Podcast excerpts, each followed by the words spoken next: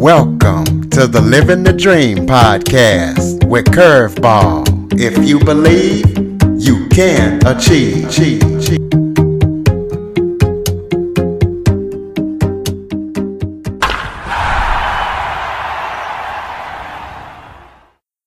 Welcome to the Living the Dream with Curveball Podcast, a show where I interview guests that teach, motivate, and inspire. And today, we're going to be talking about managing chronic stress and burnout symptoms, as I am joined by Orlando-based clinical pharmacist, Hollie Sturgeon. She is a clinical pharmacist, a burnout recovery guide, and an author with over a decade of experience with helping her patients manage chronic stress and burnout symptoms. So, Hollie, thank you so much for joining me today. Oh, thanks for having me. Well, why don't you start off by telling everybody a little bit about yourself? Okay. I am a clinical pharmacist, like you said. That's a little different than your community pharmacist. So you're not going to find me in a Walmart or a CVS. Where you'll find a clinical pharmacist is in your hospitals. All hospitals have a pharmacist. And it's not that we're there to give out medicine or fill prescriptions while we're there. We are there as a resource for your doctors, for your nurses. So when your doctor has a question, if they want us to go ahead and figure out what's going on with your medication, if they want something fine-tuned, that's what they're there for. So slightly different take on your usual pharmacist, but that's what I do when I'm at the hospital. When I'm not at the hospital, I am helping people find their way through their journey of burnout from wherever location they happen to be at or whatever stage they happen to be at in their journey. I kind of guide them forward through until they're at baseline. So tell us what a burnout recovery guide is and tell us how you actually got started in being a burnout recovery guide. I'd love to do that.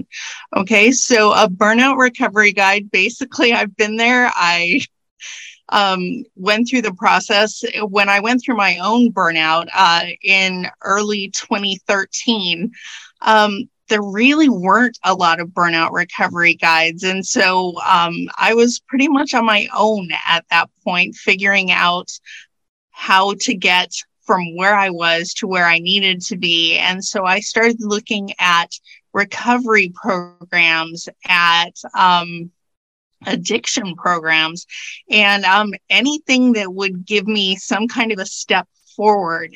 And when it really started to gel for me was when I found the concept that you cannot recover until you know what you're recovering from.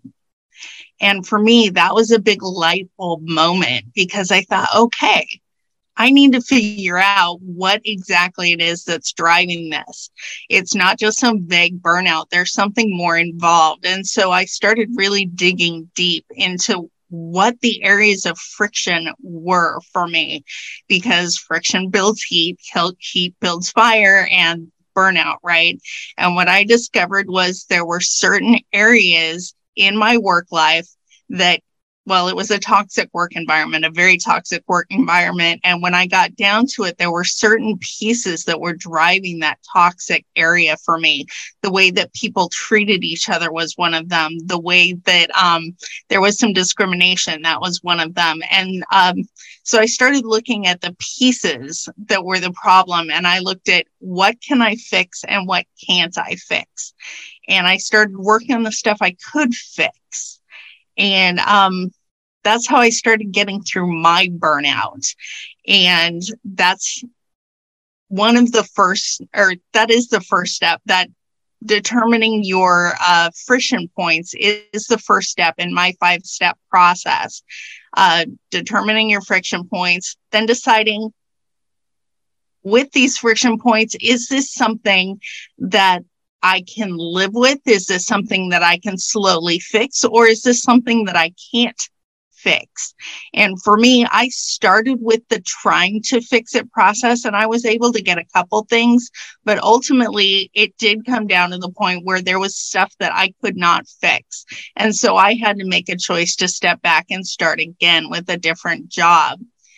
Now, when I did that, it let me know what the problem spots were that I needed to look for the next time around. So when I was being interviewed and when I was interviewing new employers, I was able to say, okay, what about this area? Is this an area where I'm going to be successful?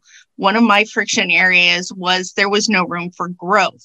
So my next job coming forward, one of the questions I asked in my interviews was, is there room for growth? And so I was able to put preventative measures in place going forward. So that became my step 3 that I teach people. Make your choices, set your support things in place. So if you're leaving, make sure that you're setting your support system in place for the next job. If you're not leaving and you know where your friction points are, start working on them. Make a plan. That's step 4. Start working your plan. And then eventually you go back and you take a look at, hey, how did my plan work? Does it need revision? Does it not need revision? So there's your 5 steps. You learn what it is that your friction points are. You choose whether with those friction points, you're going to stay with the job that you currently have, or if you're going to move on to something else. Once you've made that choice, you make your goals, you work your goals. That's number 4. And then you revise or you move on to the next goal. That's step 5.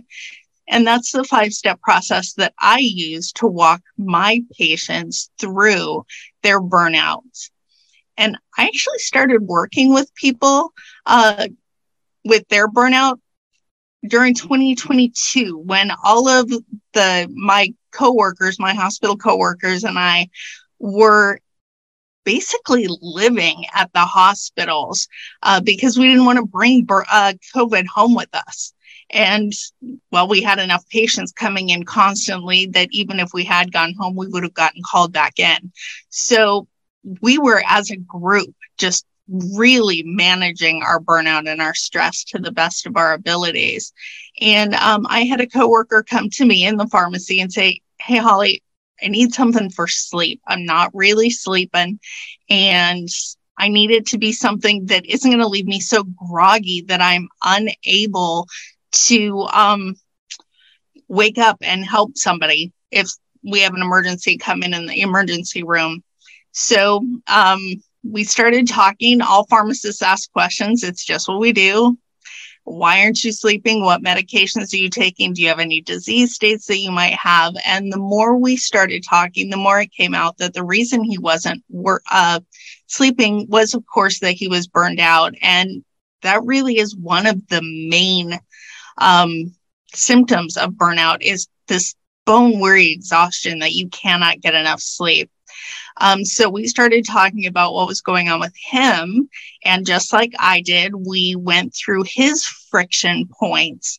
And we also looked at what was supporting him, what was working. So we looked at what was working. That became supportive measures. What wasn't working. And we kind of drilled down to find what those things that weren't working are. And then we used the 2 to create a plan for him so that he could start working forward. He could work on the friction points, see what he could reduce, and use those supportive areas to kind of help him along with that. And then the following day, 2 more people came to me and said, hey, Hollie, you did this for this guy. Can you walk us through our process as well? And the next day there were 2 more. And the day after that, there were 3 more. And we kind of, as a group, came together and figured out everybody's burnout recovery plan. And that's how I got started.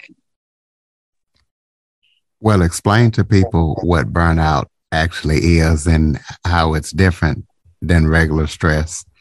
Okay. Regular stress would be your body's response to something, well, stressful. So say you see a spider or even something that agitates you on television, anything that would cause your body to release cortisol, the hormone cortisol. Sorry about that.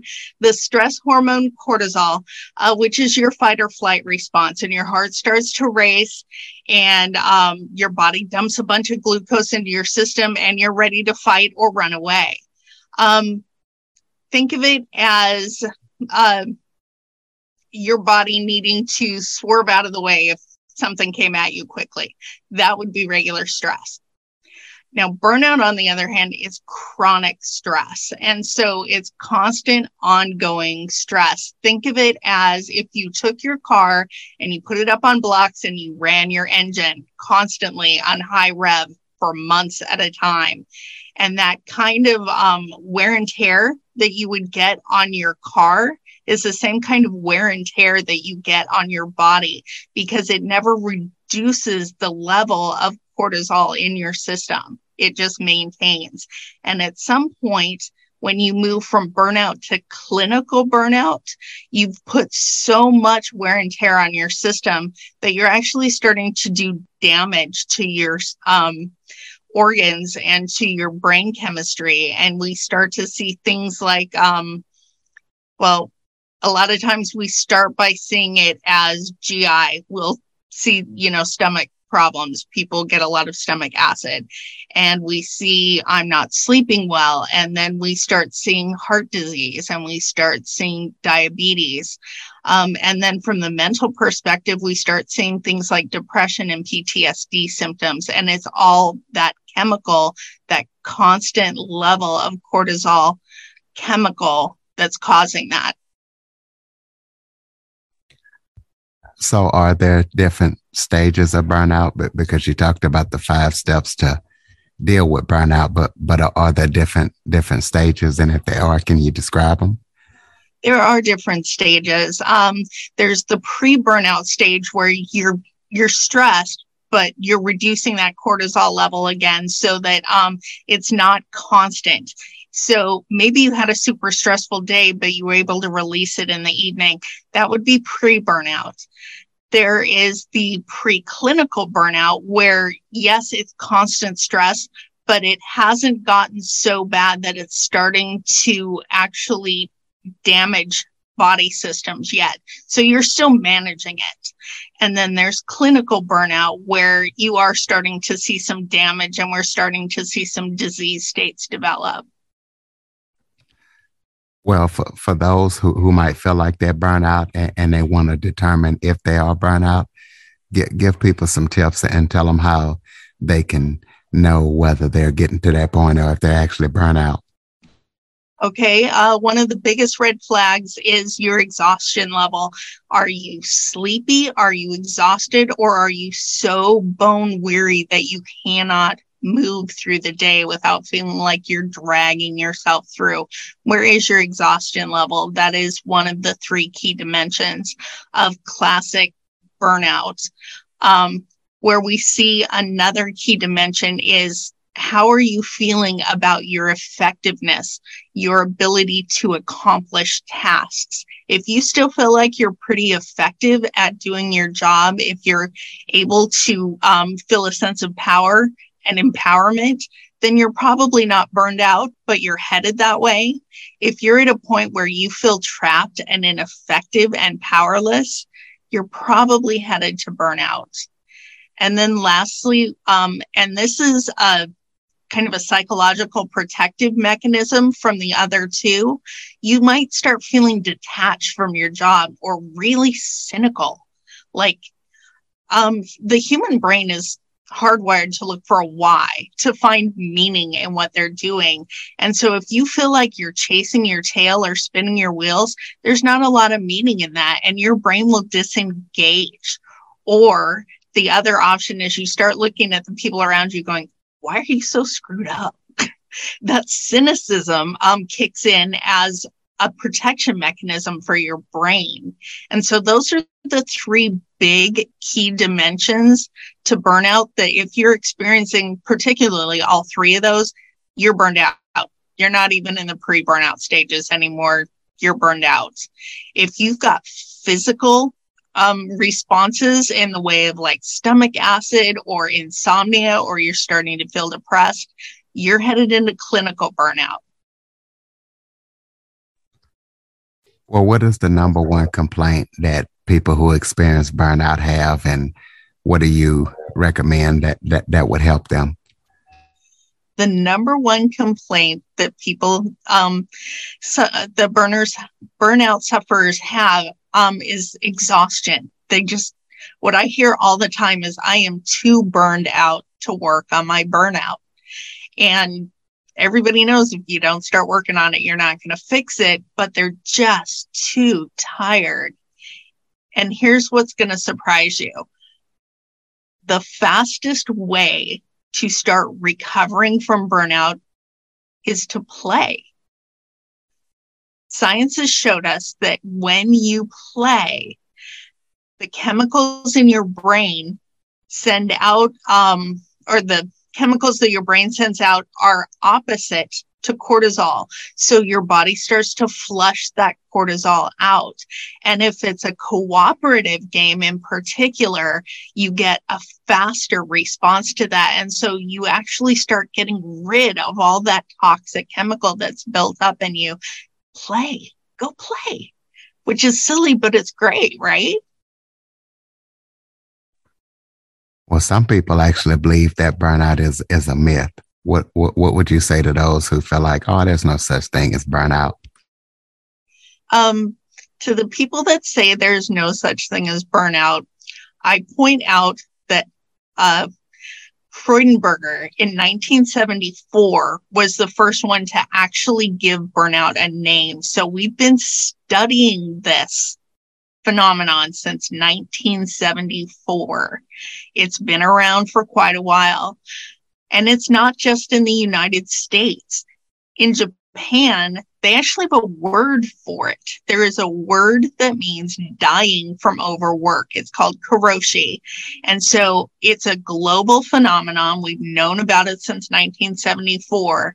And the frustrating thing is there has been so much controversy around it that the World Health Organization did not add it to the International Classification of Diseases until 2019. That's how long we've been debating, is this a real thing? And all the while, we've got people developing disease states and actually dying from it. Some people actually say resilience is a cure to burnout, but you actually cringe when people tell you that. Why is that? Resilience is fantastic. If you're putting those resilience support mechanisms in place, things like yoga and diet and exercise, and those resilience mechanisms in place while you're pre-burnout or even early stage burnout, it's going to help you, but it is not going to cure you, because those resilience mechanisms have nothing to do with the effect on your cortisol levels. And what we need to do is get that cortisol level down so that it's not building up and creating damage in the system. So resilience isn't going to get you there. It is not a cure if you are burned out. Tell everybody about your book. To tell us the name of it, tell us what listeners can expect when they read it, and tell us how can we pick it up. Okay. Book is called Escape the Quicksand of Workplace Burnout: Your 5 Step Stress Recovery Guide. And that's basically what you're going to get, is the 5 steps. It'll walk you through it. We were hoping it would be coming out in November, but Hurricane Ian kind of hit us a little hard, so it set us back a smidge. It'll probably be out at the end of the year. And exciting stuff. We've actually started really leaning into the science of play, and I've gamified my 5-step process. I worked with some game designers to gamify it so that it's actually fun, and we can start using that cortisol washout to help with the process. So we're pretty super excited about that. So by the time the book comes out, we'll also have the game going as well. And that's pretty great. And we expect all of that to happen at the end of the year. You can find all of that on my website. Excuse me. burnoutdrhollie.com. Okay. So besides the game and the book, what other projects are you working on that people need to know about? Additional projects. I've started creating a course so that when I'm not available one-on-one, people still have access to the information in a timely and useful manner. And that information is on my website as well. Okay. Well, give out your website and its social media once again, so people can keep in touch with you. Okay. My website is burnoutdrhollie.com. Social media, it's pretty much all burnoutdrhollie.com, Facebook, Instagram, Pinterest. You can pretty much find me almost anywhere at burnoutdrhollie.com. We'll close this out with some final thoughts, maybe something that I forgot to touch on that you would like to talk about, or just any final thoughts that you have for the listeners. Oh, absolutely. One thing that I really wanted to make sure that your listeners had was something tangible that they could hold in their hands and find really useful. So I have set up a quiz to determine which of your personality traits is making you vulnerable to burnout. And you can find that at burnoutdrhollie.com/personality quiz. It takes about a minute is all to do the quiz. And then the computer pulls your unique answers in, runs it through a matrix, and spits out like a 9-page report for you. Not just about what the personality trait is, but where some pitfalls are, what the upsides to having it are, and some steps to get you started if you are currently burned out. Ladies and gentlemen, burnoutdrhollie.com, burnoutdrhollie.com. If you or somebody you know feeling burnout, follow, rate, review, share this episode to as many people as possible, so that way they can get some help for their burnout before it gets to a dangerous level. Dr. Sturgeon, thank you so much for joining me today. Well, thanks for having me. It was fun. For more information on the Living the Dream podcast, visit www.djcurveball.com. Until next time, stay focused on living the dream.